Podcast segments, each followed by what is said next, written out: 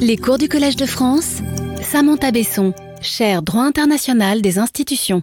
Voilà, mesdames, messieurs, c'est un plaisir de vous retrouver euh, ce matin pour la sixième et dernière leçon de cette série de leçons euh, que j'ai données dans le cadre du cours euh, qui était consacré, vous le savez, cette année à la bonne représentation en droit international. Donc nous sommes arrivés aujourd'hui à la fin du parcours mais une fin de parcours, euh, je l'espère, euh, passionnante euh, néanmoins, puisque le cours d'aujourd'hui est intitulé Vers une représentation internationale des peuples à venir et du vivant. Après vous avoir présenté ces dernières semaines le passé et le présent du droit commun de la représentation internationale, notamment dans ma première leçon, et établit, je l'espère, semaine après semaine, le besoin de réforme démocratique de ce régime.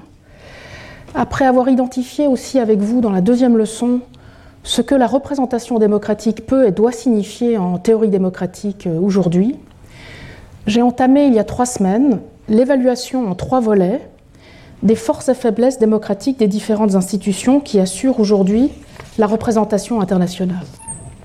Alors ces trois volets, euh, vous vous souvenez peut-être, euh, qui nous ont pris trois semaines, étaient consacrés pour le premier euh, à la représentation publique par les États et les autres institutions publiques que sont les villes et les régions. Il y a 15 jours, j'ai traité du deuxième volet, du volet complémentaire de représentation internationale, que j'ai appelé le, le, volet privé ou social de représentation par les organisations de la société civile. Et le troisième volet dont j'ai traité la semaine dernière était un volet, vous vous en souvenez, plus englobant et potentiellement plus systématique de la représentation internationale. Il s'agissait de la représentation dans, à travers et par les organisations internationales. Alors à chaque étape de cet examen, j'ai essayé d'explorer comment nous pourrions organiser un véritable système de représentation internationale multiple en lieu et place de ce que nous avons maintenant, c'est-à-dire une pluralité désorganisée et inégalitaire de représentants mais sans pour autant viser une représentation internationale unitaire, idéale, mais euh, à mon avis largement irréalisable. Cette approche systémique de la représentation internationale multiple doit nous permettre de réagir à la sous-représentation des peuples qui caractérise l'ordre institutionnel international contemporain, où les États ont, qu'on le, veuille ou non, le monopole déjuré de la représentation sans être suffisamment représentatif d'un point de vue démocratique. Mais le système, s'il est bien construit, vise aussi à compléter cette représentation démocratique par les États en tenant compte des forces et faiblesses démocratiques des autres institutions publiques et organisations privées qui sont déjà impliquées de facto en tant que participantes à différents titres dans l'élaboration du droit international. Mais dans ce système, la représentation publique et notamment étatique doit demeurer le pivot de la représentation, car les États pour l'heure sont les meilleurs garants de l'égalité politique dans l'ordre institutionnel international. Alors pour aller plus loin, comme je l'ai indiqué la semaine dernière, un rôle d'organisateur général et public du système de représentation internationale multiple pourrait et devrait être attribué aux organisations internationales, mais comme je l'ai expliqué aussi, le droit des organisations internationales demeure dominé par le paradigme de la bonne gouvernance et résiste dès lors à la norme démocratique internationale. Il en résulte une ambivalence, vous vous souvenez, entre représentation démocratique et représentation euh, fonctionnelle. Et pour y remédier, eh j'ai rappelé à nouveau la nécessité que j'avais explorée l'an dernier d'une réinstitution publique des organisations internationales, mais aussi la possibilité d'une souveraineté externe partagée entre institutions publiques, infranationales, étatiques et bien sûr euh, entre organisations internationales avec une priorité donnée à la souveraineté des États. Donc voilà où nous en sommes euh, arrivés ce matin. Alors dans la leçon de clôture d'aujourd'hui, en guise de conclusion euh, prospective, je vous propose d'explorer les nouvelles formes, le nouveau temps et les nouveaux sujets de la représentation internationale. Il me semble en effet qu'à côté des déficits importants de la représentation tant publique que privée, au sein des procédures organisations internationales que nous avons découvert et tenté de corriger ces dernières semaines, nous faisons aussi face désormais à des transformations importantes de notre organisation politique qui peuvent et peut-être même doivent, nous le verrons, avoir des répercussions sur la représentation démocratique. Leurs répercussions éventuelles sur la représentation démocratique nationale ont déjà été abondamment discutées, mais l'impact de ces transformations sur le plan international demeure encore à traiter. Alors je pense ici premièrement aux nouvelles formes de la représentation démocratique qu'on voit fleurir depuis une quinzaine d'années dans la pratique et dans la théorie de la représentation nationale, mais qui sont aussi apparues désormais au sein des procédures et organisations euh, internationales. Et je prendrai euh, notamment les exemples de la représentation qu'on appelle mimétique, altruiste et épistémique.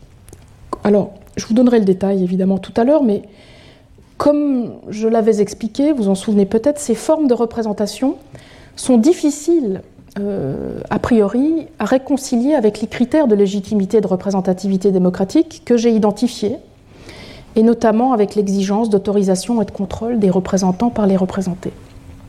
Et pourtant, il me semble utile d'y revenir encore une fois ce matin avec le recul de tout l'argument que j'ai déroulé dans le cours. En effet, comme nous le verrons, ces nouvelles formes de représentation démocratique internationale peuvent nous fournir un troisième cercle de représentation complémentaire au premier cercle de la représentation publique et au deuxième cercle de la représentation privée au sein du système de représentation internationale euh, multiple. Et forte de cette position consolidée sur ces nouvelles formes de représentation démocratique internationale, j'aimerais dans un deuxième et troisième temps, dans cette leçon, explorer avec vous ce que deux autres nouveautés dans l'organisation politique contemporaine impliquent pour la représentation internationale. Ces deux autres nouveautés sont d'une part le changement de conception du temps du droit, davantage orienté désormais, nous le savons, vers l'avenir. On peut l'observer par exemple avec la multiplication des obligations d'anticipation des États en droit de l'environnement, ou avec les obligations, ou du moins le principe d'équité, envers les générations futures en droit international des droits de l'homme. Donc ça c'est la, deuxième ou la première des deux nouveautés euh, qu'il me semble important d'adresser. Et puis la deuxième, c'est le changement de conception des sujets du droit qui, vous le savez, et je vous l'expliquerai en détail tout à l'heure, aujourd'hui inclut de plus en plus le vivant non humain. Euh, on peut l'observer par exemple avec la reconnaissance de la personnalité juridique euh, à différentes entités biologiques, comme les glaciers, les fleuves, les montagnes en droit interne, ou avec le développement des obligations relatives aux vivants, à l'instar de l'interdiction de l'écocide en droit international pénal, ou des droits culturels collectifs des peuples qui incluent le respect de la nature en droit international des droits de l'homme. Alors, quoi que l'on pense de ces développements juridiques en soi, hein, vous avez toutes et tous certainement une opinion, et je ne pourrais pas prendre position ici, vous la devinerez ma position, mais je ne prendrai pas position directement sur la qualité de ces développements juridiques. Et quoi qu'on en pense, ils ont déjà ou auront un impact sur la manière dont nous prenons nos décisions politiques et adoptons le droit. Il s'agira donc dans cette leçon de traiter les arguments pour et contre une représentation démocratique de ce que personne ne représente actuellement, ou du moins pas suffisamment, selon l'argument qui est fait, dans les procédures d'adoption du droit international, et je pense ici au peuple à venir et aux vivants non humains. Une brève remarque terminologique s'impose à ce stade, et je donnerai évidemment d'autres détails tout à l'heure, mais à ce stade, je peux déjà préciser ceci. Tout d'abord, je préfère parler euh, des peuples à venir, je vous l'avais annoncé la semaine dernière, pour désigner ces générations de citoyens qui ne vivent pas encore. Hein. donc je ne pense pas aux enfants ici, je pense vraiment à ces générations de citoyens qui ne sont pas nés. Je préfère parler de peuple à venir euh, en raison du point de vue politique et donc collectif de la représentation démocratique, par opposition à un point de vue biologique, probablement purement individuel, que véhicule le terme génération future. D'autre part, je privilégie le terme vivant non humain au terme animaux pour éviter de devoir tracer de nouvelles lignes au sein du monde vivant lignes qui seront tout aussi contestables, à certains égards du moins, que celles que nous traçons déjà entre humains et animaux. Je reviendrai bien entendu sur ces deux points plus tard, euh, en, toute, euh, en, toute, profondeur dans, dans, la leçon. Alors, Si la question de la protection juridique des intérêts des peuples à venir et du vivant non humain se pose désormais régulièrement en droit national et depuis peu en droit international, la question de leur représentation démocratique n'a encore que peu été traitée. Alors, je ne parle pas ici, bien sûr, et c'est très important de le comprendre, et j'y reviendrai, de la simple représentation légale, voire judiciaire, de ces sujets, par exemple en justice ou dans une procédure civile ou administrative. C'est désormais chose courante, à partir du moment où on reconnaît et on protège juridiquement les droits et intérêts de ces sujets, euh, que de les représenter légalement ou judiciairement. Je parle bien ici d'autre chose, je parle de leur représentation politique au sein des procédures et institutions d'adoption du droit. Cette distinction est fondamentale car la dimension politique du problème est tout à fait significative. En effet, ce sont les décisions politiques et le droit que nous adoptons aujourd'hui qui régiront en partie du moins la vie des peuples de demain et celle du vivant. S'ils ne sont pas dédoublés de mécanismes permettant à ces sujets d'influencer aujourd'hui l'adoption du droit qui pourtant s'appliquera à eux demain, les autres moyens juridiques qui existent, hein, je vous l'ai dit tout à l'heure, qui sont mis en place à l'heure où l'on parle pour protéger les intérêts des générations futures et du vivant, aujourd'hui, seront de faible utilité. Et ce d'autant plus que ces autres moyens ne sont pas nécessairement au bénéfice de la même légitimité démocratique que le droit que nous adoptons démocratiquement menant dès lors à des conflits normatifs sans fin et des débats politiques difficiles que nous vivons déjà actuellement. Mais comme nous le savons aussi, nos principes démocratiques, y compris représentatifs, contemporains, ne laissent que peu de possibilités de prendre en compte les intérêts de ces nouveaux sujets lorsque nous adoptons aujourd'hui le droit de demain.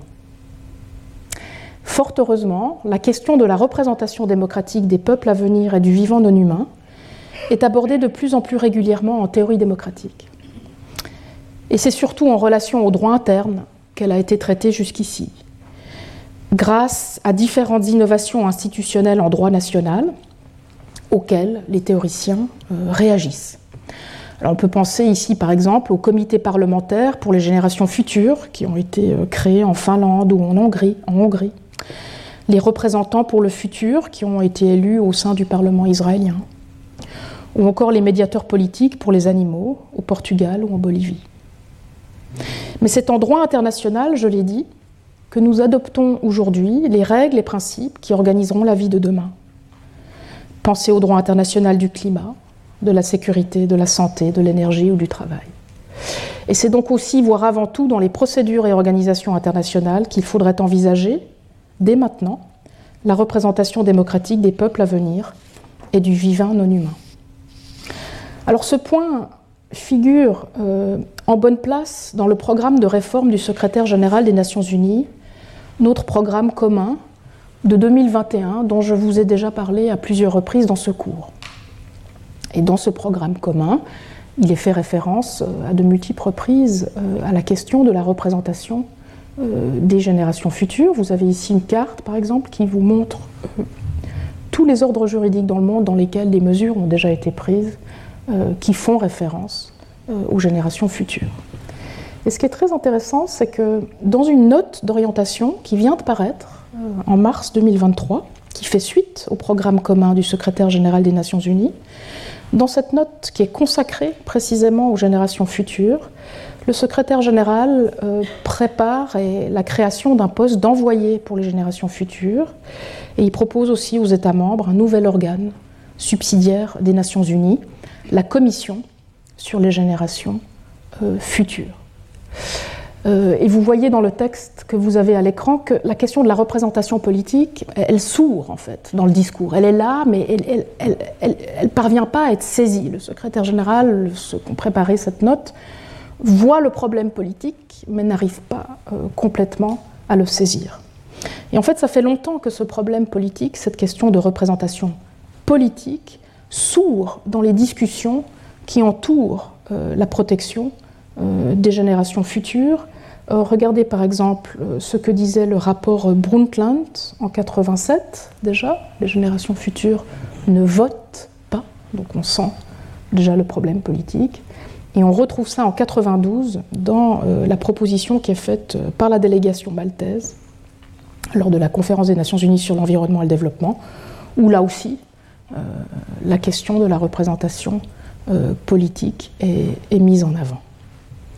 Alors la difficulté de, ces propositions, et je, prends, je prendrai surtout, vous verrez, la note d'orientation de mars 2023 comme point de départ, puisque c'est la, version la plus récente du débat, vous verrez que ces différentes propositions, euh, aussi courageuses soient-elles, recourent à la notion de représentation de manière extrêmement lâche et n'ont encore euh, que rarement été traitées du point de vue du droit et de la théorie de la représentation démocratique euh, internationale. Alors, il y a des exceptions, comme pour les internationalistes l'ouvrage d'Edith Brown Weiss, et puis pour les philosophes, euh, le travail de John Dryzek ou Simon Kenny, mais ce sont des travaux qui se concentrent surtout sur la délibération et assez peu sur la représentation.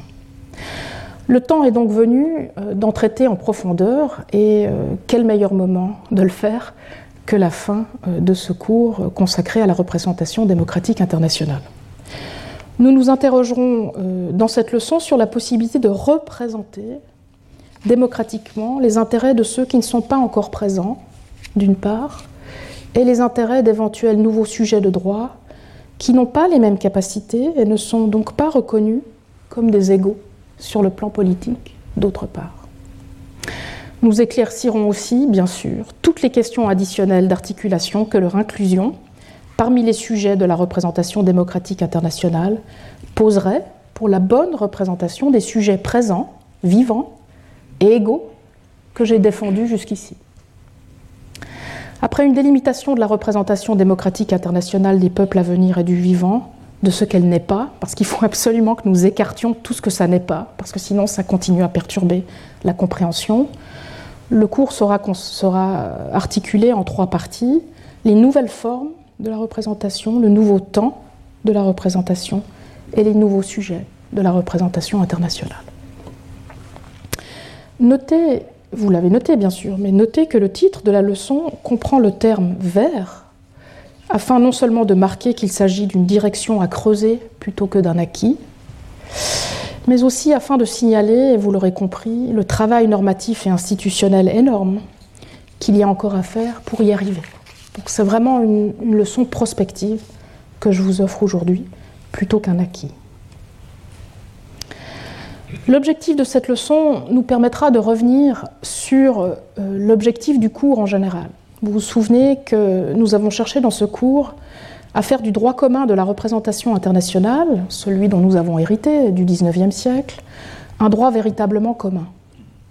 Ce droit, je l'ai dit, ne sera véritablement commun que s'il devient public tout d'abord et peut contribuer à l'institution et à la réinstitution démocratique de nos institutions publiques internationales. Il ne sera véritablement commun ensuite que s'il relève du droit public à la fois national et international pour permettre la continuité de la représentation politique des mêmes peuples. Et enfin, il ne deviendra véritablement commun à toutes les formes de représentation que si cette représentation devient multiple et devient le fait de nombreuses institutions publiques et privées ensemble, de manière à être complémentaires. Ce matin, c'est un quatrième sens, plus subjectif, du caractère commun du droit de la représentation internationale que j'aimerais que nous abordions. Se pourrait-il que ce droit, ce droit commun de la représentation internationale, puisse, voire doive aussi être un droit que nous pourrions avoir en commun avec les peuples à venir et le vivant Nous sommes entrés dans le vif du sujet avec cette question, c'est-à-dire la remise en cause du principe démocratique contemporain en tant qu'il serait trop présentiste est trop anthropocentrée. Et la question est redoutablement difficile. Elle crée un dilemme entre, d'une part, la sauvegarde déjà suffisamment complexe, nous le savons désormais, des intérêts de la représentation démocratique internationale des peuples contemporains, en nous concentrant sur les intérêts des peuples existants et les citoyens humains qui les constituent, mais au prix peut-être de ceux des peuples à venir et du vivant. C'est la première branche du dilemme. Mais la deuxième branche de ce dilemme, ce serait l'ouverture de la représentation démocratique internationale à ces éventuels nouveaux sujets, mais au prix non seulement de l'anthropomorphisme, de cette nouvelle représentation, mais aussi et surtout de la réduction du contenu de l'égalité politique des peuples du monde actuel et des citoyens actuels. Alors ce dilemme est bien connu de celles et ceux ici qui se sont penchés sur la question de l'extension, non pas de la démocratie, mais des droits de l'homme à ces nouveaux sujets. En effet, l'argument en droits de l'homme est aussi celui de la fin du présentisme et de l'anthropocentrisme en droit international des droits de l'homme. Mais l'extension des droits de l'homme à ces nouveaux sujets comporte les mêmes risques d'anthropomorphisme pour des sujets non existants, voire non humains, et à l'inverse, les mêmes risques de déshumanisation et de déségalisation pour les personnes humaines dont les droits deviendraient égaux à ceux de ces autres sujets et verraient ainsi leur contenu se réduire. Une troisième possibilité, bien sûr, pour échapper à ce dilemme fatal, une troisième possibilité beaucoup plus radicale serait de remettre en cause le principe démocratique, et notamment l'égalité sur laquelle il est fondé, de manière à faire coévoluer la représentation des peuples existants et de leurs citoyens avec celle des peuples à venir et du vivant non humain, en une nouvelle forme de représentation et d'institution du pouvoir. Mais nous parlons ici d'une réinstitution complète du pouvoir. Donc ce serait un changement radical. Alors vous me direz, mais ce ne serait pas la première évolution dans l'histoire de la représentation politique, une histoire dont vous vous souvenez qu'elle est extrêmement récente. Hein. Comme je vous l'avais expliqué dans la première leçon, euh, c'est quelque chose qui remonte, après toutes les permutations conceptuelles médiévales, euh, à la période moderne. Et donc ce ne serait pas la première évolution dans l'histoire de la représentation politique. Mais ce bouleversement de notre ordre politique institutionnel, si nous devions suivre cette troisième voie, serait absolument majeur. Au vu de ces enjeux, vous comprenez peut-être maintenant un petit peu mieux l'intérêt pour moi de joindre cette discussion des nouveaux temps et des nouveaux sujets de la représentation démocratique internationale à celle des nouvelles formes de la représentation démocratique. Des formes qui dérogent certes à de nombreux critères de représentativité démocratique que je vous ai présentés, mais qui permettraient peut-être de compléter la représentation internationale des peuples existants par une représentation supplémentaire de cas en cas des peuples à venir et du vivant. Ces trois nouvelles questions, les nouvelles formes de la représentation, le nouveau temps de la représentation et les nouveaux sujets, sont d'ailleurs apparus plus ou moins au même moment au sein de la discussion publique et au sein de la discussion académique, signalant, me semble-t-il, un changement de paradigme. J'en viens à mon premier point. Ce que n'est pas la représentation démocratique internationale des peuples à venir et du vivant non humain. Ce dont nous, ne parlerons pas, excepté sous ce point 1.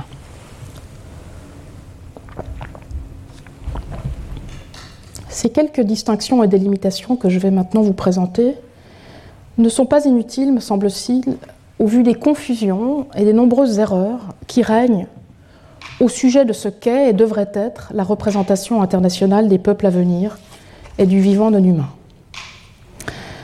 Le terme représentation, nous le savons depuis la première leçon, est utilisé dans des sens très différents, y compris euh, en droit.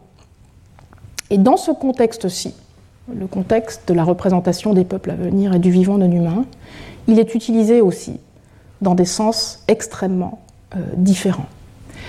Ces autres sens de la représentation, la représentation non démocratique, dont je vais vous parler maintenant, fournissent des possibilités concurrentes d'agir en faveur des peuples à venir et du vivant non humain, lorsque la représentation démocratique n'est pas ouverte, voire peut même trouver à s'appliquer en parallèle de cette dernière. Donc il est important pour moi de vous les montrer, vous dire qu'elles existent, pour que nous ne les confondions pas, mais aussi pour que nous puissions éventuellement jouer euh, sur ces différents tableaux.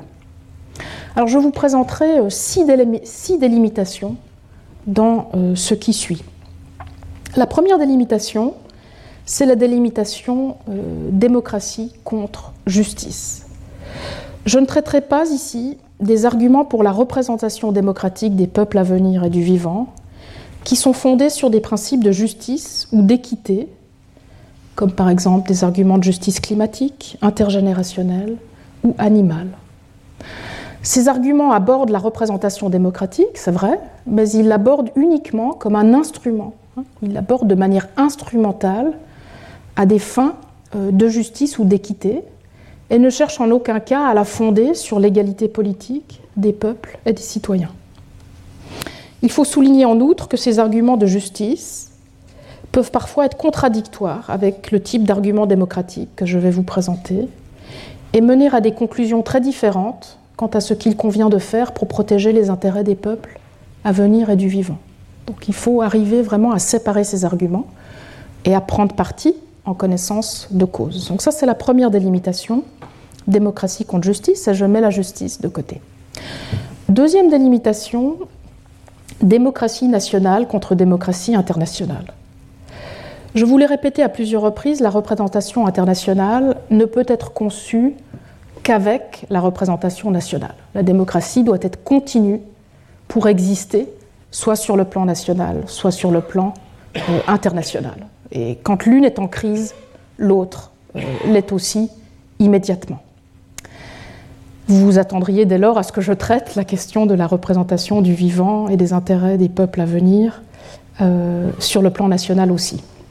Pour des raisons de temps, je ne le ferai pas, et je ne le ferai pas d'autant plus que la question a été euh, déjà euh, abondamment traitée.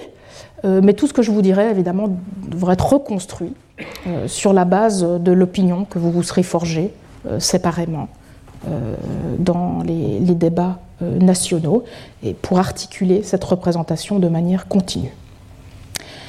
Troisième délimitation, représentation démocratique des peuples à venir et du vivant contre participation ou délibération démocratique. Là, à nouveau, vous allez me dire, mais pourquoi séparer ce que vous nous avez dit dans la deuxième leçon? Ne pas vouloir séparer. Pourquoi séparer ce qui est mutuellement nécessaire, y compris sur le plan international? Vous vous en souvenez, la participation à la délibération exige une forme de représentation préalable pour l'institution première des peuples. Mais en retour, la représentation de ces peuples doit aussi pouvoir reposer sur la participation et la délibération dans le rapport de médiation et d'autorisation entre représentants et représentés. Donc oui, euh, ces représentations et participations sont mutuellement nécessaires. Mais dans ce qui suit, je me concentrerai uniquement sur la représentation, parce que la question est extrêmement difficile et pour pouvoir en traiter euh, suffisamment bien euh, dans le temps imparti, euh, il me faut vraiment me, concentrer. Mais ce point est très important, et j'insiste là-dessus parce que l'une des modalités qui est régulièrement avancée, voire testée hein, de plus en plus, pour la représentation des intérêts des peuples à venir ou du vivant, et celle dont vous avez peut-être déjà entendu parler, qu'on appelle les assemblées citoyennes mondiales. Hein, ce sont des assemblées qui pullulent désormais en marge des négociations sur le climat, euh, organisées euh, soit par des académiques, soit par des ONG, euh, et quelquefois avec l'aide des Nations Unies. Alors, à première vue, cela peut surprendre, car une assemblée citoyenne mondiale, c'est bien un mécanisme de participation directe des citoyens des États du monde en tant que citoyen et non pas en tant que représentant autorisé par d'autres citoyens représentés. Hein? Donc c'est vraiment de la démocratie directe, euh, un exemple de participation directe. Mais si l'on parle de représentation dans ce contexte, c'est parce que les citoyens en question sont tirés au sort au sein d'un échantillon de citoyens. L'assemblée à laquelle je pense comprenait 100 citoyens tirés au sort dans un échantillon de citoyens. Et si ces citoyens tirés au sort sont considérés comme représentatifs, c'est sur un plan statistique ou mimétique uniquement. C'est en raison de l'échantillonnage qu'on peut dire qu'ils sont représentatifs. Ils ne représentent personne d'autre qu'eux-mêmes. Donc j'insiste là-dessus parce que ça perturbe aussi la compréhension de ce qu'il faut entendre par représentation. Quatrième délimitation, représentation démocratique contre représentation légale ou judiciaire. Comme je l'ai mentionné précédemment, la reconnaissance juridique des intérêts des peuples à venir ou du vivant, que ce soit sous la forme de droits, d'obligations ou de responsabilités, que ce soit sous la forme de droits personnels ou patrimoniaux, va souvent de pair avec la représentation juridique de ces sujets. Même une fois personnifiés en personnes juridiques dotées de droits, ces derniers sont en effet incapables de participer eux-mêmes aux procédures légales ou judiciaires qui portent sur leurs intérêts. Hein. Quand vous avez personnifié une montagne, cette montagne ne pourra pas euh, comparaître euh, et euh, participer elle-même aux procédures légales ou judiciaires. C'est en ce sens que l'on peut parler de représentants légaux ou judiciaires des peuples à venir ou du vivant non humain. Hein, par exemple, la notion de gardien de la nature ou de tuteur des animaux. Ces représentants sont identifiés par le droit ou le tribunal, hein, à chaque fois. Et c'est le droit ou le tribunal qui fournit la base euh, légale et la base euh, d'identification euh, et de nomination du représentant. Comme je l'ai expliqué dans ma première leçon, ce cours ne porte pas sur la représentation légale ou judiciaire internationale. Hein. je l'ai écarté tout de suite dans la première semaine. Mais uniquement sur la représentation politique et notamment démocratique. Les deux types de représentation, légale ou judiciaire d'un côté et représentation démocratique de l'autre, sont d'ailleurs extrêmement différents, et le premier n'implique pas automatiquement le second.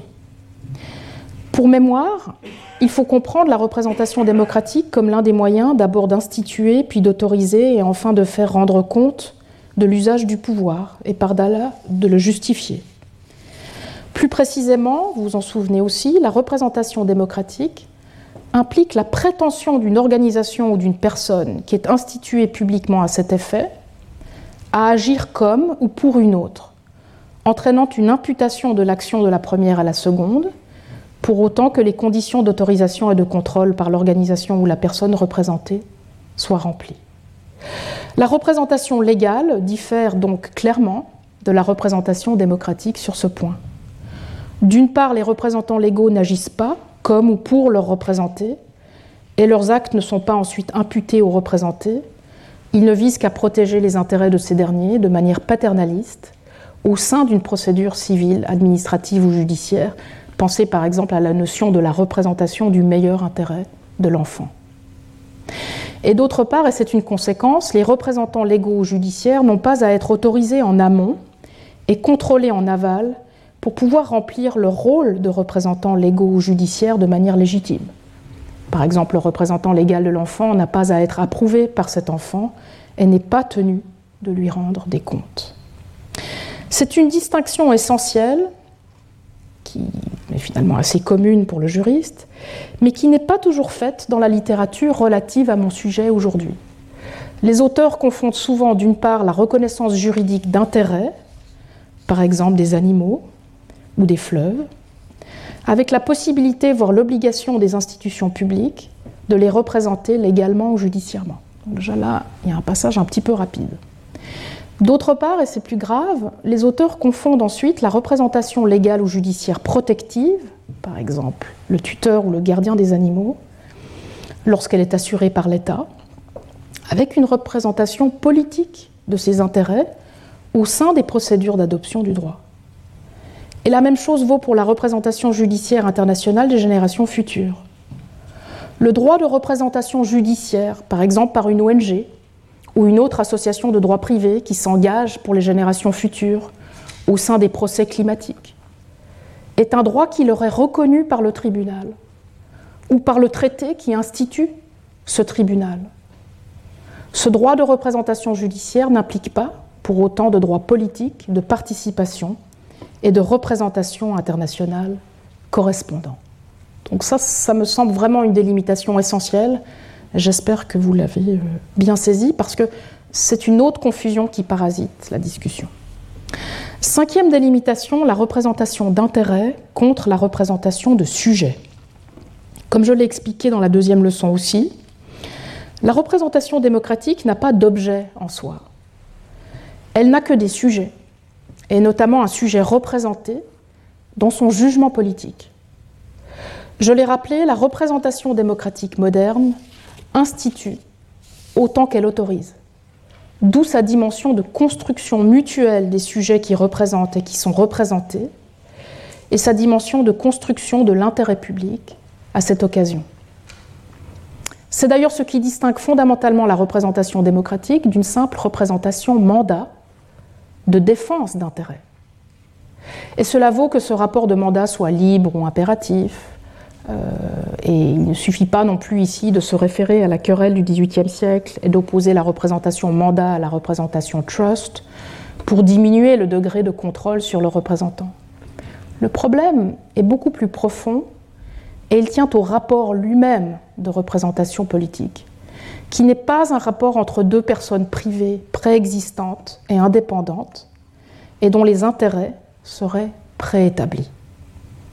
Donc cette distinction entre représenter un sujet et représenter simplement des intérêts par mandat, c'est une autre distinction qui perturbe la discussion dans ce débat parce que, évidemment, vous pouvez très bien euh, concevoir certaines ONG de protection euh, du, climat ou, des animaux ou des générations à venir comme euh, se représentant comme des associations de défense d'intérêts, de représentation d'intérêts, mais elles ne représentent pas un sujet au sens de la représentation démocratique.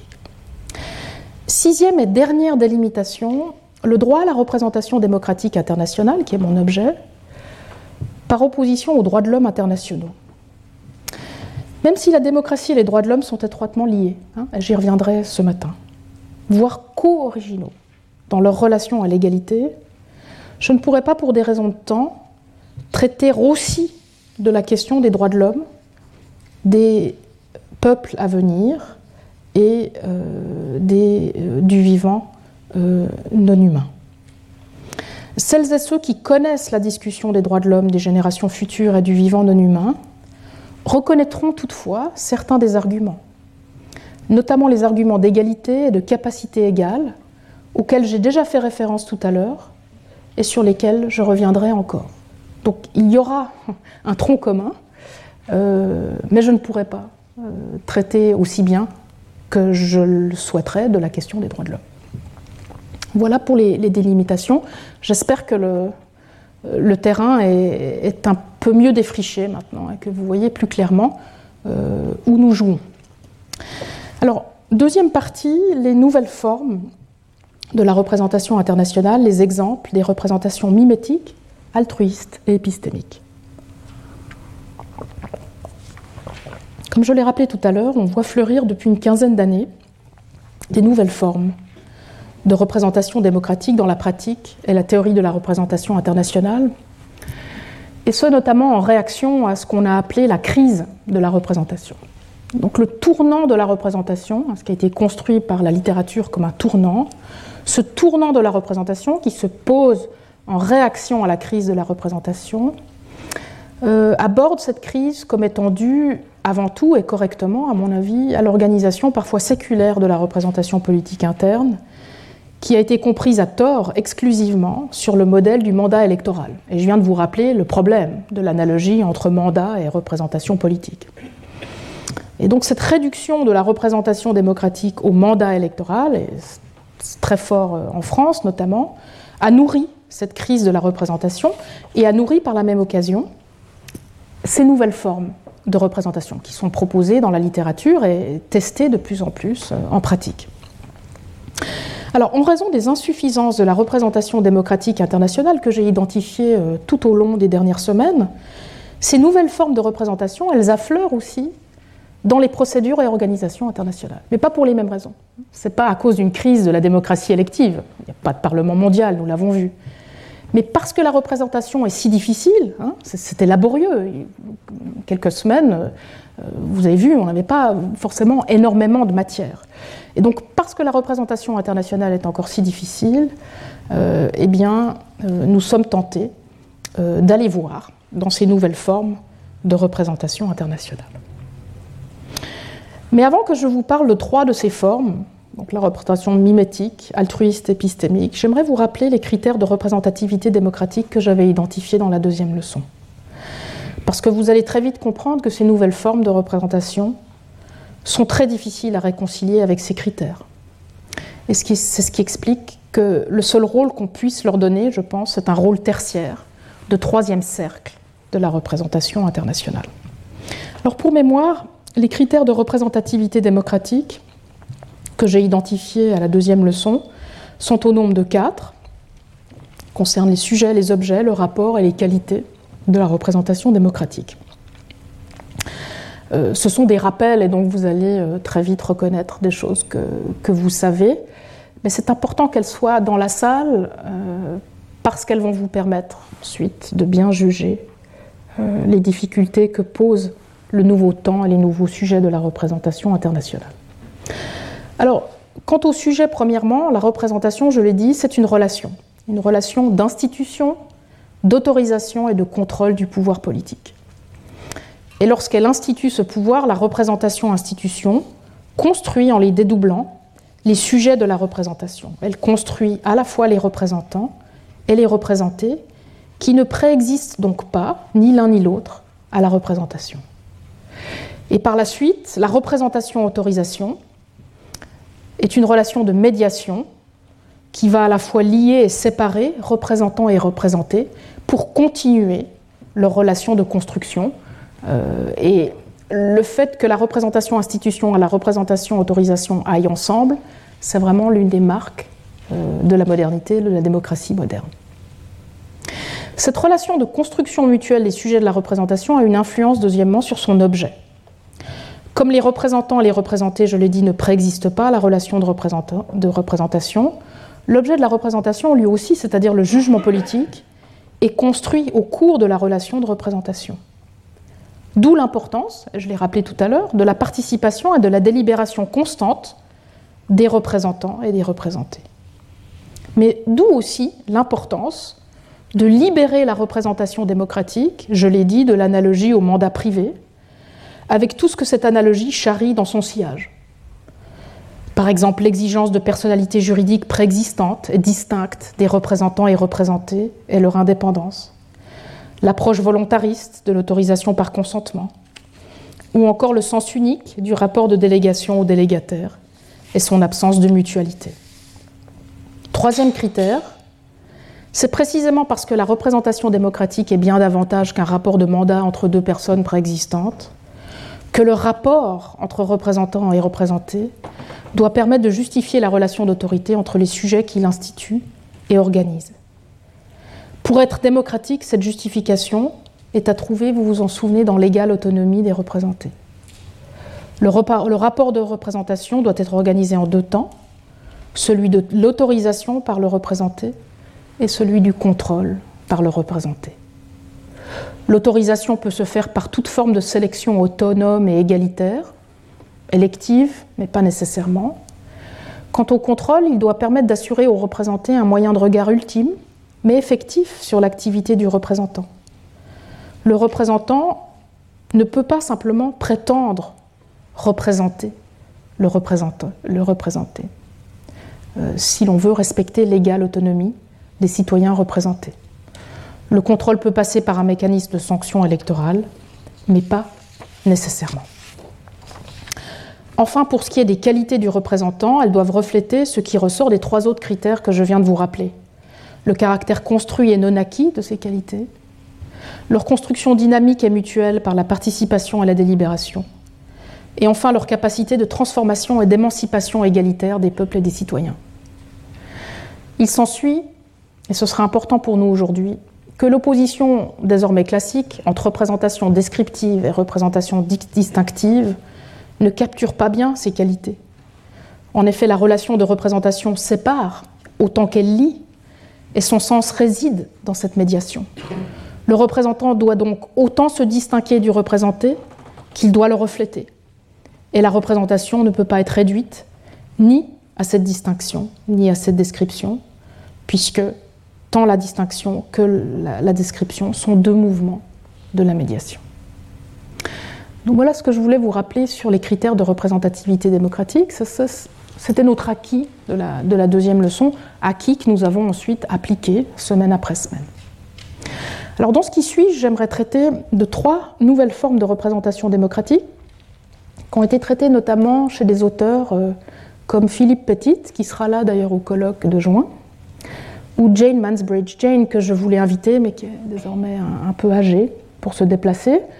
Euh, mais elle sera bien sûr évoquée euh, dans, nos discussions. Alors ces, trois formes de représentation sont la représentation mimétique, altruiste et épistémique. je prends la première, la représentation euh, mimétique.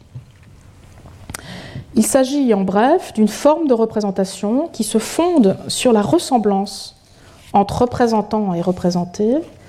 Et on parle aussi parfois, même si ce n'est pas tout à fait la même chose, mais il y a vraiment des ressemblances, mauvais jeu de mots, euh, on parle aussi parfois de représentation euh, descriptive ou indicative. Alors, lorsqu'il ne s'agit pas tout simplement d'auto-représentation, à l'instar euh, des ONG, de peuples autochtones ou de personnes affectées, dont je vous ai parlé il y a 15 jours et dans lesquelles les représentants sont les représentés, la représentation mimétique peut aussi prendre la forme d'une représentation purement statistique, où des représentants sont tirés au sort de manière à offrir un échantillon statistique de la population représentée. C'est ce que j'ai évoqué tout à l'heure à l'exemple des assemblées citoyennes mondiales. D'accord? Donc, aussi bien cette euh, représentation par des personnes affectées où le représentant est le représenté, que la représentation statistique sont euh, des exemples très contemporains de cette représentation mimétique. Alors malheureusement, la représentation mimétique ne remplit pas du tout les critères de représentativité démocratique que je vous ai rappelés tout à l'heure. Ou du moins, cette représentation mimétique ne peut pas tirer du mimétisme de quoi justifier le rapport de représentation sans qu'il y ait en plus une autorisation et un contrôle par les représentés. Bien sûr que le mimétisme peut aider dans certaines circonstances. Il peut aider à la délibération, il peut aider peut-être, euh, oui, véritablement à la participation. Mais sans autorisation et sans contrôle, euh, il ne suffit pas à justifier la représentation. Le mimétisme contraint trop la relation d'émancipation qui devrait être au cœur de la représentation constructive la reproduction de groupes sociaux préexistants par l'autoreprésentation risque de reproduire et de renforcer des minorités permanentes plutôt que de leur permettre de s'émanciper par leur réorganisation sociale et politique. C'est ce que je vous avais expliqué dans la leçon sur les ONG. Et la même chose vaut en matière de représentation statistique. En créant en amont de la représentation statistique des groupes à décrire, elle conforte leur légitimité et transforme les majorités et minorités existantes en majorités et minorités permanentes, alors qu'elles devraient leur permettre d'être contestées et modifiées par la délibération et d'être transformées pour davantage d'égalité et de respect des droits. voilà pour la difficulté, me semble, majeure de la représentation mimétique, malgré ses qualités, bien entendu. Deuxième forme de représentation euh, nouvelle, la représentation altruiste. On parle aussi parfois de représentation pour autrui. Hein sur le modèle de la stipulation pour autrui. La représentation pour autrui fonde le droit de représenter sur la protection des intérêts du représenté par le représentant, et ce sans qu'il y ait de mandat de protection d'intérêts, ou encore moins de rapport d'autorisation et de contrôle politique de cette représentation. On parle aussi parfois de représentation par simple prétention à représenter pour autrui. Malheureusement, à nouveau, la représentation altruiste ne remplit pas les critères de représentativité démocratique que je vous ai rappelés, ou du moins ne suffit pas toute seule, sans autorisation et sans contrôle, à justifier la relation de représentation. L'autodésignation du représentant, parce que c'est de ça que nous parlons, hein, c'est l'autodésignation de quelqu'un qui vous veut du bien, ne suffit pas à autoriser cette représentation. Ce n'est qu'à la condition d'une autorisation que le rapport de représentation peut être justifié démocratiquement par référence à l'égale autonomie des citoyens. C'est la différence d'ailleurs, et je l'ai dit tantôt et je le répète, entre la représentation légale qui vise la protection des intérêts d'une personne à des fins paternalistes, d'une part, et la représentation politique, d'autre part, qui est fondée dans cette égale autonomie. Troisième forme de représentation nouvelle, la représentation épistémique. C'est une forme de représentation qui se fonde cette fois-ci sur la capacité, sur le savoir, hein, d'où la notion euh, épistémique, ou sur l'expertise particulière du représentant. Il faut la rapprocher de la représentation indicative, selon laquelle le représentant est celui qui est capable de se comporter comme le ferait le représenté, en raison de ce qu'il sait, en raison de ce qu'il connaît du comportement de ce dernier. Donc il y a vraiment une dimension épistémique dans ce troisième groupe de représentation. Malheureusement, la représentation épistémique, à nouveau, ne remplit pas les critères de représentativité démocratique que je vous ai rappelés tout à l'heure. Ou du moins ne peut pas tirer du savoir de quoi justifier le rapport de représentation sans une autorisation et sans un contrôle par le représenté. Il ne suffit pas d'être capable de représenter effectivement pour représenter légitimement, y compris de manière rétrospective. C'est au représenté pardon, d'en juger et d'en décider librement par l'autorisation en amont, puis par le contrôle en aval.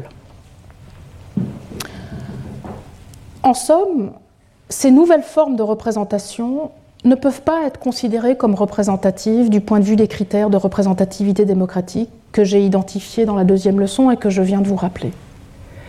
Elles ne peuvent être justifiées par conséquent, malgré toute leur qualité, que si elles s'adossent sur un rapport de représentation autorisé et contrôlé. Et c'est ce dernier que nous avons cherché à construire ces dernières semaines. Mais il n'en demeure pas moins, c'est pour ça que je vous en parle ce matin, que ces nouvelles formes de représentation démocratique internationale peuvent fournir un troisième cercle de la représentation complémentaire. Une représentation complémentaire à la représentation d'abord publique du premier cercle, celle des États et des institutions euh, publiques, puis à la représentation du deuxième cercle, la représentation privée ou sociale par les organisations de la société civile au sein du système de représentation internationale multiple. Il s'agit en effet toujours de la même chose, c'est-à-dire corriger, compléter les déficits de cette représentation, même lorsqu'elle est systémique, lorsque c'est nécessaire, mais ni de s'y substituer, ni de l'entraver. Et ce type d'argument s'applique d'autant mieux à la représentation internationale que cette dernière souffre de nombreux déficits et que le projet du système de représentation internationale multiple est un projet de réforme non idéal qui doit constamment être perfectionné. Donc il me semble que nous devons être ouverts, malgré l'incompatibilité avec les critères que je vous ai rappelés, à cette possibilité d'un troisième cercle de représentation. Alors tout dépendra du contexte, bien entendu. Ce pourrait être le cas, il me semble, notamment pour la représentation complémentaire des nouveaux sujets, comme les peuples à venir, et le vivant non humain, ces nouveaux sujets qui constituent mes deux prochains points. Alors j'en viens précisément au nouveau temps de la représentation internationale, le cas de la représentation des peuples à venir. Le premier changement de conception de la représentation démocratique que j'aimerais discuter euh, ce matin, c'est celui qui implique le changement du temps de la politique. La politique, comme le droit qu'elle adopte d'ailleurs, sont aujourd'hui davantage orientées vers l'avenir et notamment, ce sera mon objet, vers la protection des peuples à venir.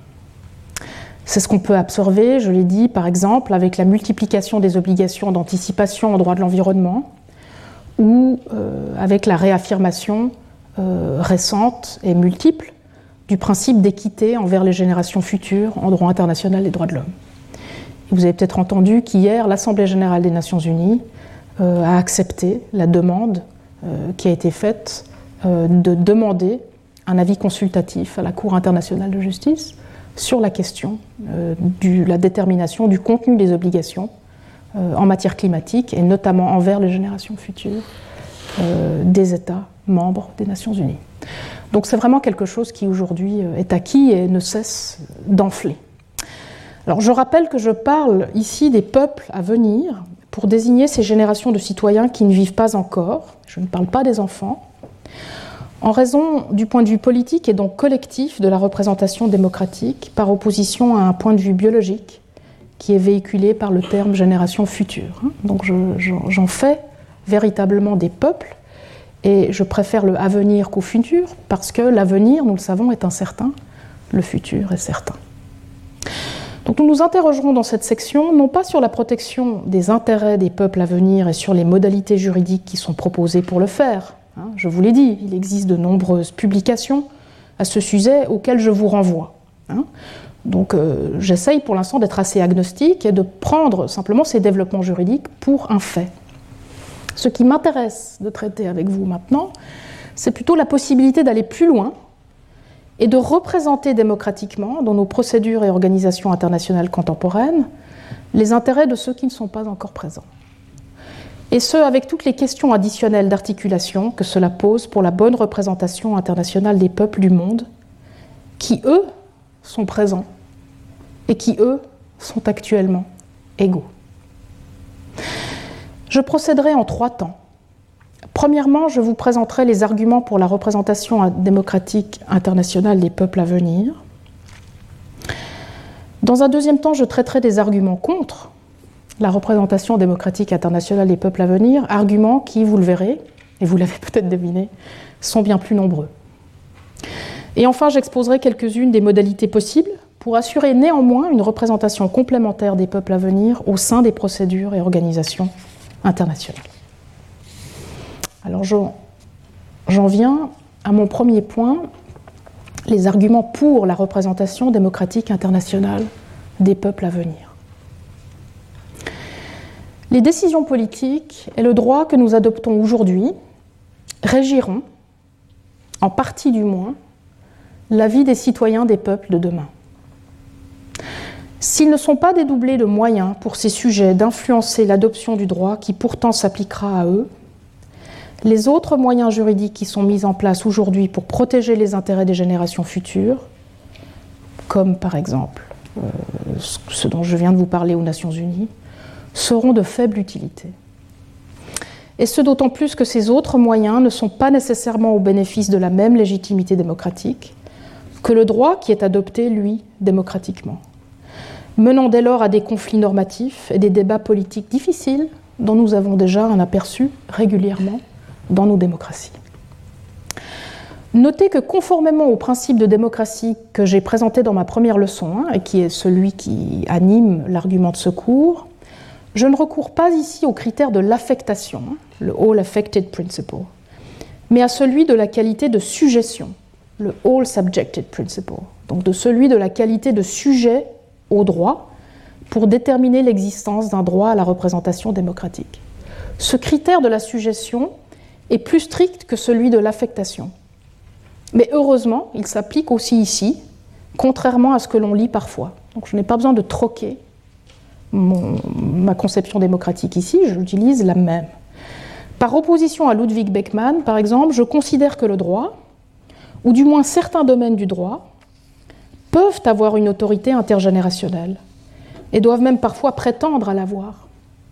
Ils doivent donc être adoptés de manière à ce que cette prétention puisse être justifiée ou légitime.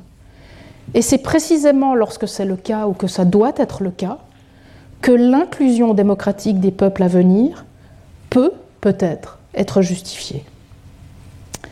Mais cela dit, comme nous le savons bien, nos principes démocratiques, y compris représentatifs contemporains, ne laissent que peu de possibilités de représenter les peuples à venir lorsque nous adoptons aujourd'hui le droit de demain. Ni les institutions publiques, ni les organisations privées que nous avons à examiner semaine après semaine dans ce cours ne sont organisées en l'état pour être autorisées et contrôlées par les peuples à venir. Elles ne le sont, et qu'insuffisamment d'ailleurs, que par les peuples actuels, la société civile actuelle. Cela vaut aussi en outre pour les organisations internationales qui, nous l'avons vu, se contentent très insuffisamment d'organiser la représentation par les États et les organisations de la société civile et ne sont pas du tout, elles non plus, instituées de manière à pouvoir représenter les peuples contemporains, sans parler dès lors des peuples à venir. Mais ceci étant dit, que la représentation démocratique puisse être appelée à jouer un rôle performatif, un rôle symbolique de représentation de ceux qui ne sont pas encore présents ne doit pas surprendre et n'est pas si fou. Viser à représenter symboliquement et donc à rendre présent ce qui ne l'est pas, la Vertigo, dont je vous avais parlé dans la première leçon, n'est pas du tout nouveau dans l'histoire de la représentation. Si la représentation symbolique s'applique aux absents, elle peut aussi s'appliquer à ceux qui n'ont encore jamais été présents. Avant de personnifier le peuple en État, après tout, la représentation personnification a permis de personnifier Dieu, personnifier Dieu le pape, personnifié Dieu dans l'Église. Pourquoi dès lors ne pas envisager la possibilité de représenter et de personnifier les peuples à venir? Il existe malheureusement, et ce sera mon deuxième point, de nombreux arguments contre la représentation démocratique internationale des peuples à venir. Ces arguments sont plus nombreux. J'en examinerai cinq. Ils ne sont pas cumulatifs. Ça veut dire que si l'un d'eux a grâce à vos yeux, eh bien, il en sera fini de la possibilité de la représentation démocratique des peuples à venir, du moins euh, dans le cadre euh, que j'ai posé dans ce cours. Il suffit que l'un d'eux soit retenu pour que nous considérions que la représentation démocratique internationale des peuples à venir soit soit irréalisable, soit injustifiée.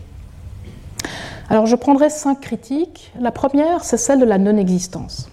Vous y avez sûrement déjà pensé en m'écoutant. Puisque les citoyens à venir n'existent pas encore, ils ne peuvent pas encore avoir de droits aujourd'hui. Cela implique aussi, selon cette critique, qu'aucune obligation ne puisse être fondée sur ces droits et due à leur titulaire. Et cela vaut tant en matière de droits de l'homme, vraiment un, argument très commun, qu'en matière de droit à la représentation démocratique. Mais en réponse à cette critique de la non-existence des peuples à venir, il faut souligner que même s'ils n'ont pas de droits actuels, les citoyens à venir ont des droits à venir. Et donc des intérêts, ici et maintenant, qui doivent limiter les décisions politiques actuelles qui pourront menacer ces droits à venir. Hein, et c'est le sens de l'équité intergénérationnelle qui se retrouve dans cette résolution des Nations Unies dont je vous ai parlé hier. En outre, sur la base de ces intérêts, même en l'absence de droits corrélatifs des peuples à venir, il est possible de fonder des obligations imparfaites relatives à la protection de leurs intérêts, et notamment des obligations d'équité. Et c'est vraiment la posture euh, des Nations Unies aujourd'hui sur la question, dans de nombreuses déclarations, d'abord de soft law, et puis euh, petit à petit, ça fait son chemin dans, les traités et dans la jurisprudence. Ce que cela implique pour notre objet, c'est que les citoyens à venir n'ont certes pas encore de droit d'être représentés démocratiquement dans les procédures et organisations internationales contemporaines, et encore moins de droit égal à l'être. En revanche, il existe d'ores et déjà une obligation imparfaite, donc une obligation sans droit correspondant, ou du moins une responsabilité des États, y compris au sein des organisations internationales, de ne pas porter atteinte par leurs décisions contemporaines à l'effectivité de ces droits à l'avenir. En somme, même s'ils n'ont pas le droit d'être représentés maintenant, les peuples à venir doivent donc être protégés, ici et maintenant, au sein des procédures et organisations internationales dans leurs droits démocratiques à venir. Et cela nous donne à toutes et tous, citoyens des peuples du monde contemporain, une responsabilité d'y veiller. D'y veiller comment? Par l'autorisation et le contrôle de nos représentants publics et privés actuels pour qu'ils y soient attentifs dans leur délibération et décision démocratique. Donc vous voyez que la critique est assez dure, c'est vrai, mais on peut se relever. C'est-à-dire qu'on n'est pas obligé de l'accepter entièrement, cette critique de la non-existence, et que même si évidemment elle, elle annonce le glas très rapidement de l'existence d'un droit égal à la représentation des peuples à venir, vous voyez qu'il y a néanmoins un intérêt et donc une obligation de protéger cet intérêt aujourd'hui qui affecte euh, déjà euh, nos droits de participation et de représentation démocratique. C'est subtil, mais déjà fort important. Deuxième critique, la non-identité. Cette critique met en doute la possibilité pour le droit international contemporain de nuire aux citoyens des peuples à venir, sachant que sans l'adoption de ce droit, et compte tenu du fait que des politiques différentes donnent lieu à des choix de reproduction différents, ces citoyens à venir ne seront tout simplement pas dans la même situation. Et le problème de non-identité explique d'ailleurs que je n'utilise pas le terme de peuple futur, je l'ai dit, mais bien de peuple à venir. Donc, euh, déjà dans la formulation du problème, euh, j'avais déjà accepté la critique de la non-identité. Il me semble néanmoins que même s'il n'est pas possible de rejeter entièrement cette critique, il me semble néanmoins qu'on peut euh, avancer quelques arguments pour y répondre, en tout cas euh, à mi-chemin. Et la réponse est un peu plus aisée dans le domaine juridique que dans d'autres domaines, même si la réponse que je vais avancer maintenant n'est pas à toute épreuve. Comme je l'ai indiqué précédemment, en effet, le droit international qui nous intéresse ici, c'est un droit intergénérationnel. Hein. c'est un droit qui prétend à s'appliquer à travers les générations. C'est un droit dont la validité et l'autorité à travers le temps est précisément visée. Et cet objectif permet par conséquent, il me semble, de préciser une partie au moins de son impact sur les peuples à venir. Donc c'est précisément le droit lui-même que nous allons pouvoir utiliser pour lutter contre la critique de la non-identité. Ça n'est pas imparable, mais ça me semble, euh, à partir du moment où on restreint vraiment la question à la question de la légitimité démocratique de ce droit-là, de ce droit intergénérationnel, il me semble que nous pouvons euh, en partie traiter de la question de la non-identité.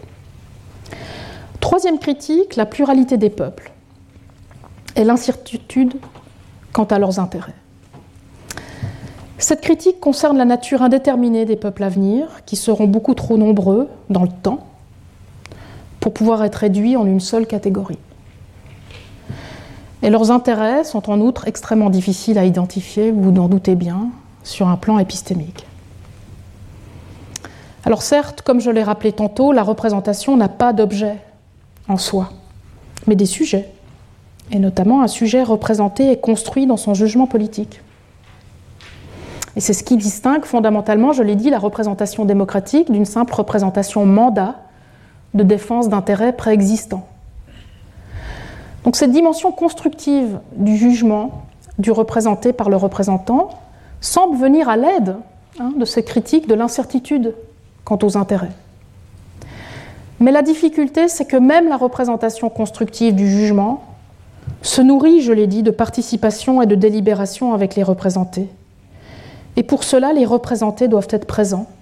Ils doivent pouvoir participer, ce qui n'est pas possible en l'espèce non plus. Quatrième critique, c'est déprimant, hein, mais c'est intéressant. Quatrième critique, la représentation collective. Cette critique est une version magnifiée des deux critiques précédentes, puisqu'elle réagit à la dimension collective de la représentation démocratique, une fois qu'on a remplacé génération future par peuple à venir. En effet, comme je l'ai expliqué à plusieurs reprises en ce cours, la représentation démocratique, elle institue et autorise à la fois. Et donc elle comporte une dimension nécessairement collective, puisqu'elle institue euh, le peuple en État, euh, en institution euh, publique. Et la dimension collective exacte des peuples à venir, et par extension des sociétés civiles nationales qui se nichent dans ces peuples institués, demeure encore plus indéterminée que, que leurs intérêts. Dès lors, remplacer cette représentation collective par une représentation individualisée dans les procédures et organisations internationales contemporaines serait très difficile, parce que la représentation démocratique au sein de nos institutions contemporaines est une représentation collective, qui ne se marierait pas bien avec une individualisation de la représentation des peuples à venir.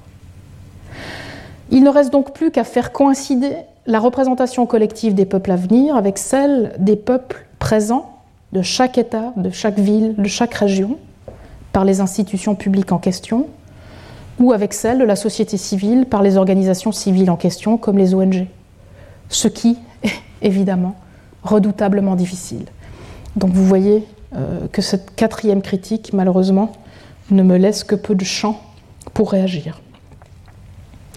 Cinquième critique, l'inégalité politique. La critique ici est celle d'un traitement inégal des peuples contemporains par la représentation des peuples à venir. Et ça, c'est vraiment quelque chose qu'on entend très souvent.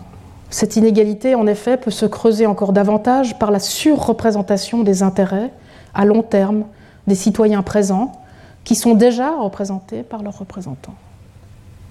Alors en réponse, on peut rappeler que dans l'argument originel que j'ai fait tout à l'heure, ou en tout cas que je vous ai présenté tout à l'heure, pas forcément en l'adoptant, mais déjà en vous l'offrant, dans l'argument originel en faveur de la représentation démocratique internationale des peuples à venir, c'est précisément l'égalité politique qui requiert de les inclure parmi les sujets à représenter, parce qu'ils deviendront sujets de normes de droit international applicables à long terme, mais de normes qu'il faut adopter ici et maintenant.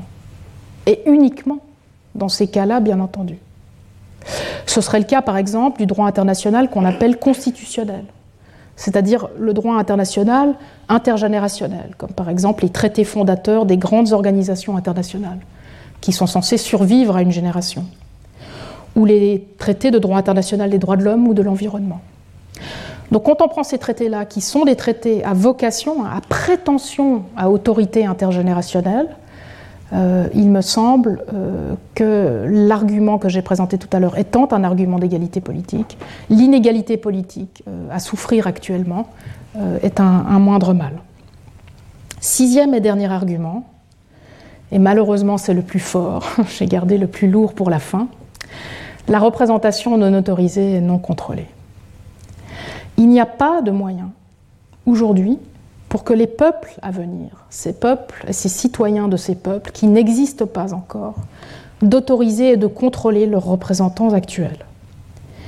Si la représentation personnification dont j'ai parlé tout à l'heure peut symboliquement, hein, de manière performative, rendre le non présent présent, en revanche, la représentation autorisation, elle, exige la présence du représenté et sa participation. Et la représentation démocratique moderne, je l'ai dit, est à la fois instituante et autorisante. En l'absence de contrôle et d'autorisation, rien ne permettra de protéger les peuples à venir, et par extension les peuples présents, contre la capture de leurs intérêts allégués, contre la capture de jugements politiques, par des représentants qui ne feraient que prétendre les représenter. Ces représentants qui prétendent ressembler parce qu'ils sont jeunes, qui prétendent savoir représenter parce qu'ils sont des experts climatiques, ou qui prétendent représenter pour protéger simplement parce qu'ils ont le cœur sur la main, ces représentants ne sont pas autorisés et contrôlés par les citoyens à venir. C'est d'ailleurs pour cette raison que les premières expériences institutionnelles nationales en la matière, celles dont j'ai parlé en ouverture ce matin, par exemple en Hongrie ou en Israël, se sont très mal terminées. Hein. C'est très difficile euh, à faire durer et à faire résister à ces arguments euh, fondamentaux de représentativité démocratique et de manque de contrôle. voilà ce que je pouvais vous dire sur les arguments pour et les arguments contre. Vous voyez que la balance euh, pèse clairement contre. Mais j'en viens à mon troisième point, les modalités de la mise en œuvre de cette représentation démocratique des peuples à venir. En l'absence de faisabilité et de désirabilité d'une représentation démocratique internationale contemporaine de ces peuples, ce sont les nouvelles formes de représentation démocratique internationale que je vous ai présentées dans mon deuxième point qui pourraient entrer en jeu. Et je m'appuie ici sur un argument de Inigo González Ricoy qui explore précisément cette possibilité. Je prendrai la représentation mimétique, altruiste et épistémique parce que ces trois formes nouvelles de représentation, malgré leurs défauts, permettent d'organiser un troisième cercle de représentation complémentaire à la représentation publique et privée en droit international. Alors attention, hein, je répète euh, mon caveat de tout à l'heure. Ces formes de représentation ne visent qu'à corriger ou à compléter les déficits présentistes de la représentation démocratique internationale uniquement lorsque c'est nécessaire et uniquement à côté de la représentation démocratique internationale que je vous ai présentée ces dernières semaines. Il ne s'agit pas pour elle d'entrer en concurrence avec le système de représentation internationale multiple, ni de remettre en cause la légitimité démocratique dont ce système pourra revêtir le droit international. Il est essentiel en effet de protéger l'égalité politique et le contrôle populaire effectif ultime des peuples contemporains sur le droit international qu'adoptent leurs pauvres représentants publics et privés au sein des organisations et procédures internationales contemporaines. Les modalités de ce troisième cercle de représentation complémentaire vont dépendre du contexte. Je pense par exemple ici à des domaines spécifiques comme le droit international et l'environnement. Il me semble que c'est un domaine dans lequel on pourrait de manière utile, nous adjoindre ces nouvelles formes de représentation, et uniquement cette fois-ci avec des attributions spécifiques comme la consultation ou la délibération. En tout cas, pas de droit de décision, contrairement à ce que je vous ai présenté ces dernières semaines pour les représentants sociaux ou privés.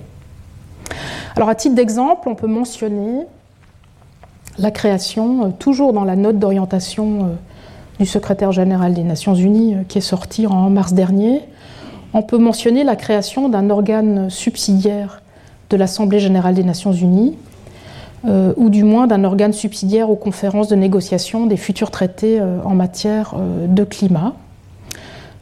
et dans cette note, vous voyez que le secrétaire général propose aux États membres la création d'un nouvel organe subsidiaire des Nations Unies qui s'appellera la Commission euh, sur euh, les générations euh, futures. Donc vous avez ici ce qui concerne la, Commission et ses différentes attributions. Voilà ce qui est proposé, en tout cas dans la note de mars 2023. Alors cette proposition, elle remplace une proposition antérieure qui me semblait beaucoup plus intéressante, qui était de réactiver le Conseil de tutelle. Le Conseil de tutelle, c'est un organe principal des Nations Unies, donc c'est un organe vraiment de la charte, qui n'a pas à être créé, qui existe, euh, qui était tombé en déshérence évidemment à la fin de la décolonisation, euh, qui visait à accompagner euh, de manière assez paternaliste, les, bah, c'est une tutelle, hein, les, peuples, les accompagner dans la décolonisation. Ce conseil de tutelle n'a plus de travail aujourd'hui. Donc l'idée c'était de, le réactiver et d'utiliser ce terme de tutelle, hein, de, vraiment de, stewardship, de tutorship en faveur euh, des, générations futures, mais, les États ont très mal réagi à cette proposition. Et c'est pour ça qu'on voit maintenant la proposition euh, plutôt d'un organe subsidiaire. Euh, alors cet organe, je ne pense pas que ce, que vous lisez ici à l'écran soit particulièrement puissant sur le plan de la, démocratie représentative, mais on pourrait très bien euh, travailler à ce que sa composition, nous ne savons encore rien de sa composition exacte, mais on pourrait travailler à ce que sa composition soit suffisamment mimétique, euh, suffisamment altruiste, voire suffisamment épistémique, hein, en incluant euh, peut-être des jeunes gens ou quelque chose de très intergénérationnel au contraire, jeunes et moins jeunes, expertise, etc. Donc vraiment, on pourrait travailler à la composition pour pouvoir utiliser les nouvelles formes de représentation dont je vous ai parlé tout à l'heure. Et c'est très important aussi que ces attributions soient purement consultatives ou délibératives. Et puis si ça fonctionne, on pourrait très bien imaginer de l'étendre à d'autres organisations internationales. L'autre exemple, c'est l'envoyé. Euh, ça, c'est beaucoup plus simple. C'est quelque chose qui relève de la compétence du secrétaire général directement. il n'y a pas besoin des, États membres pour ce faire. Euh, là, la création de cet envoyé, ben, ça correspond vraiment à ce que je vous ai dit tout à l'heure. Euh, c'est une proposition qui est faite depuis plus de 20 ans d'un tuteur ou d'un commissaire onusien pour les générations futures. Et là aussi, c'est une seule personne, mais on pourrait faire en sorte que cette personne soit tantôt euh, quelqu'un de très jeune ou tantôt quelqu'un de, plus âgé, euh, avec une expertise particulière, pour pouvoir utiliser les nouvelles formes de représentation mimétiques, altruistes ou épistémiques dont je vous ai parlé tout à l'heure. Et puis, de manière générale, il ne faut pas oublier finalement les autres moyens juridiques concurrents d'agir en faveur des peuples à venir lorsque la représentation démocratique n'est pas ouverte. Rappelez-vous tous les autres moyens de représentation non démocratique que je vous ai présentés dans la section 2. Euh, ces moyens, ils subsistent. Hein. On peut les utiliser bien sûr en parallèle. Euh, pensez par exemple au rôle des ONG qui sont nommées représentantes judiciaires des générations futures dans les procédures judiciaires internationales, dans les fameux procès climatiques ou penser aux vertus délibératives des assemblées citoyennes mondiales dont je vous ai parlé tout à l'heure. Donc tout cela évidemment subsiste euh, et peut être utilisé. Et la clé, ce sera d'articuler soigneusement euh, toutes ces formes de représentation légale et démocratique euh, pour que la légitimité démocratique du droit international adopté par des représentants démocratiques ne soit pas flouée par cette représentation par des experts ou la représentation euh, judiciaire. Mais ça, ce sont des, questions d'avenir. Alors j'en viens maintenant à, mon dernier point, euh, qui n'est pas moindre. Hein. Vous, connaissez, vous me connaissez, euh, mes derniers points ne sont en général pas faibles. Ce dernier point, c'est probablement le plus difficile de tous. Si vous avez trouvé les générations futures déjà assez ardues, vous verrez que celui-ci, il ne va pas vous laisser indemne. Alors, ce qui m'intéresse ici, c'est un deuxième changement de conception de la représentation démocratique, qui est celui euh, du changement des sujets, des sujets politiques. La politique comme le droit, aujourd'hui, on le sait, traverse un changement de conception des sujets. Et l'un de ces changements de sujet, c'est l'inclusion graduelle du vivant non humain. C'est ce qu'on peut observer, je l'ai dit, avec la reconnaissance de la personnalité juridique à des entités biologiques, comme les fleuves, les glaciers, les montagnes, en droit interne, ou en droit international, avec le développement des obligations relatives aux vivants, à l'instar de l'interdiction de l'écocide en droit international pénal, ou de l'inclusion de la nature dans le droit culturel collectif de certains peuples autochtones. Euh, on pourrait penser que ces droits-là sont en fait des droits des peuples, hein, et c'est très bien comme ça, mais on a aussi, dans certains arrêts de la Cour interaméricaine des droits de l'homme, euh, véritablement euh, un droit culturel de la nature. Alors avant toute chose, trois remarques terminologiques ne sont pas inutiles. Premièrement, comme je l'ai précisé précédemment, je privilégie ici le terme plus englobant de vivant non humain à celui d'animaux. Pour éviter de devoir tracer de nouvelles lignes d'inclusion et d'exclusion égalitaires, qui seront tout aussi contestables, à certains égards du moins, que celles que nous tirons actuellement euh, entre humains et animaux. Deuxième remarque, je suis consciente bien entendu de l'opposition problématique entre humains et non humains. Une opposition qui demeure en creux de la catégorie vivant non humain que j'ai choisie. C'est aussi le lot d'ailleurs d'autres catégories que nous pourrions utiliser comme nature ou environnement. Et je vous renvoie ici aux écrits de Philippe Descola, écrits qui ne proposent pas d'ailleurs, il faut le souligner, un nouvel universel en la matière, mais forment simplement une critique de ce que nous considérons à tort comme un universel, parce qu'il est devenu international. Alors ce que je peux dire en défense de la catégorie vivant non humain, c'est qu'elle est construite ici à dessein en miroir de la catégorie de la personne humaine, qui est celle du droit international contemporain et celle de son système démocratique fondé sur l'égalité des droits entre personnes humaines et leur statut égal fondamental. Et je vous rappelle à ce sujet que le projet de secours est non idéal et vise à réformer la représentation internationale de l'intérieur des pratiques existantes, plutôt qu'à proposer un nouveau système de représentation englobant et idéal, qui n'aurait plus besoin, bien sûr, d'opposer ce qui est à ce qui devrait être.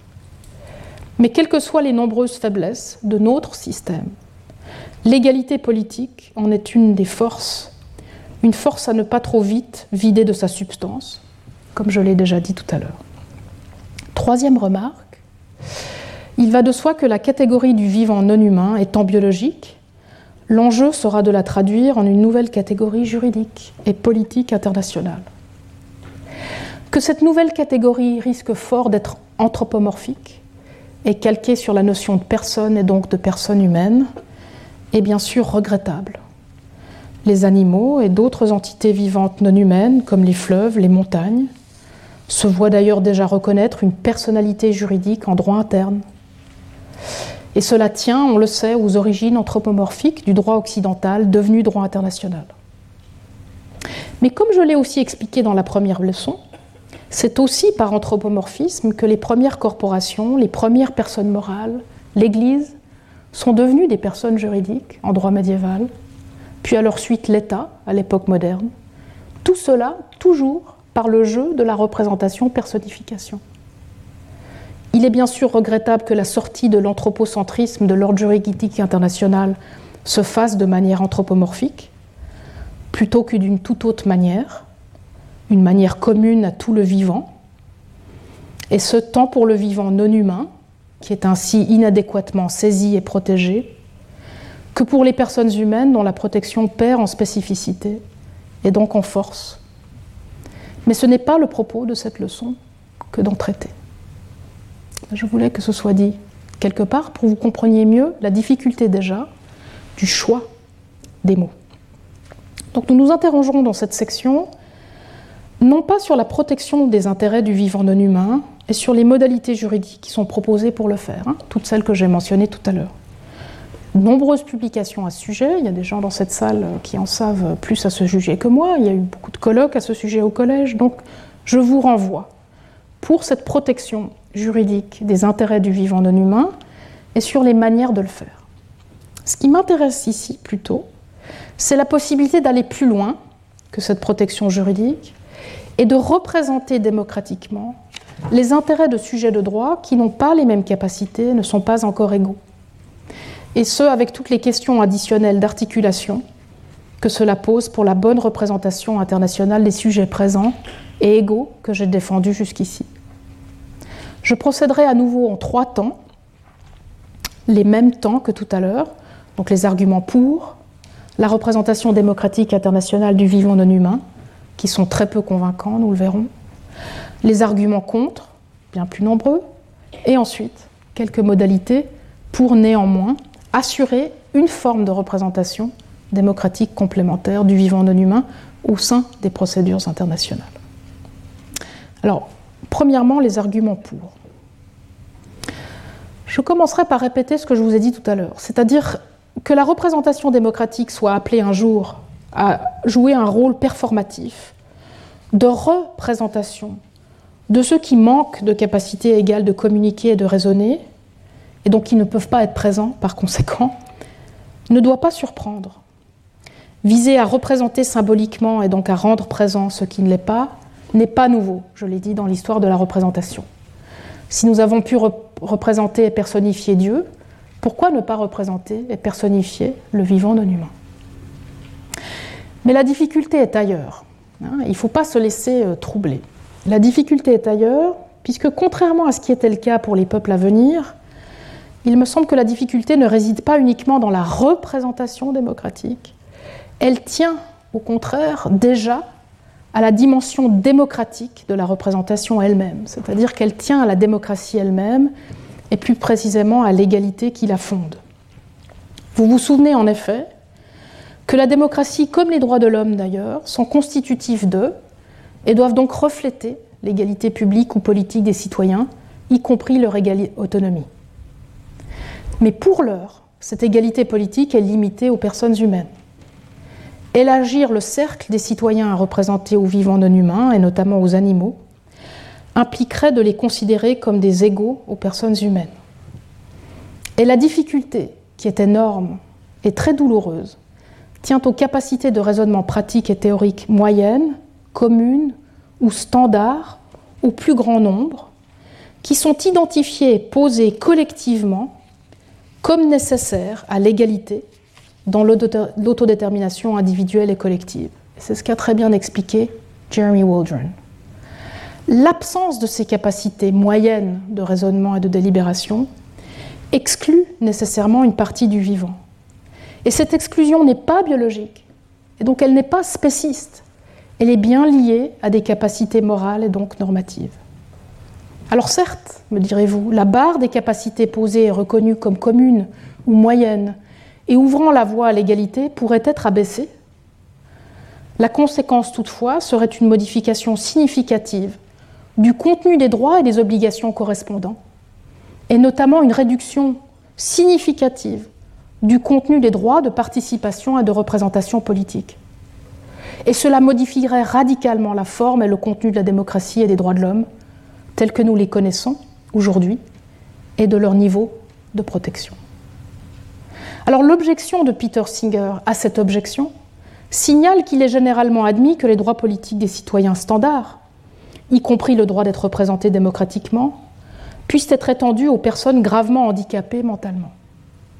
Et ce, en dépit de leur manque de capacité de raisonnement moyen et malgré l'absence d'évolution possible de leur état dans ce manque.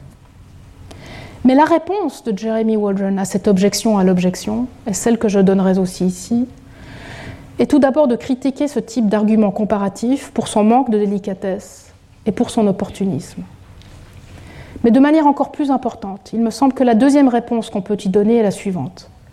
La différence de traitement entre les personnes gravement handicapées mentalement et certains grands singes, puisque c'est la comparaison qui est faite par Singer et que je ne fais ici que reprendre, tient au statut moral fondamental d'égalité, qu'on appelle aussi l'égale dignité.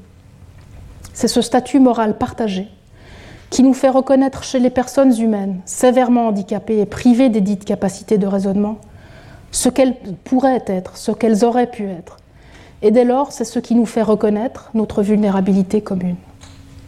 Rien n'exclut bien sûr de développer un autre statut moral, plus englobant, que nous pourrions partager avec le vivant non humain, un statut animiste, hein, pour reprendre par exemple les termes qui ont été utilisés euh, par Philippe Descola et Marie-Angèle Lermite, un statut qui fonderait différentes obligations de respect et de protection. Mais ce nouveau statut ne devrait pas être une extension du statut égal fondamental des personnes humaines, au risque sinon de vider ce statut de ce contenu. Et ceci vaut comme la démocratie et les droits de l'homme sont liés, tant pour la qualité de citoyen et de peuple que pour la titularité des droits de l'homme. Et de manière tout à fait intéressante, l'objection à l'extension anthropomorphique de l'égalité des droits de l'homme et de la qualité des citoyens n'est pas ici faite au nom de la nature morale distincte des relations au sein du monde vivant, mais au nom de la spécificité des relations humaines et de leur protection. Notez bien sûr, et je le sais, que la question du fondement de l'égalité et de ses limites extérieures figure parmi les questions les plus difficiles en philosophie morale et politique. Et je ne peux pas traiter ici euh, avec toute la profondeur qu'elle mériterait, mais j'espère déjà vous en avoir donné un aperçu. Alors, vous l'aurez compris, l'argument pour est inexistant. En revanche, les arguments contre, eux, sont très très nombreux. Et je ne les reprendrai pas ici, bien sûr, dans le détail. Euh, ils reprennent mutatis mutandis, ceux que j'ai nommés tout à l'heure, notamment l'argument évidemment de l'autorisation et du contrôle. Sans pouvoir communiquer et sans pouvoir faire participer les représentants à l'autorisation et au contrôle des représentés, il est très difficile euh, aujourd'hui euh, de considérer que cette représentation puisse être démocratique. Alors ceci n'empêche pas, bien sûr, comme je l'ai dit tout à l'heure, et c'est mon troisième point, sur les modalités de mise en œuvre de cette représentation. Ceci n'empêche pas, comme en matière de représentation des peuples à venir, d'avoir recours à la représentation mimétique, à la représentation altruiste ou à la représentation épistémique pour compléter la représentation démocratique internationale euh, de manière à assurer une légère correction et complément de la représentation internationale contemporaine. Alors dans les exemples d'institutions qu'on pourrait donner, je reprendrai ceux qui sont avancés par exemple par Alasdair Cochrane et Anne Peters, par exemple la représentation altruiste par des organisations de la société civile au sein des organisations internationales, ou encore la représentation épistémique par des comités d'experts, comme le GIEC, qui se présentent comme la voix du climat ou les porte-paroles de la nature pour faire prendre en compte l'intérêt de protéger le vivant non humain dans les négociations internationales du climat.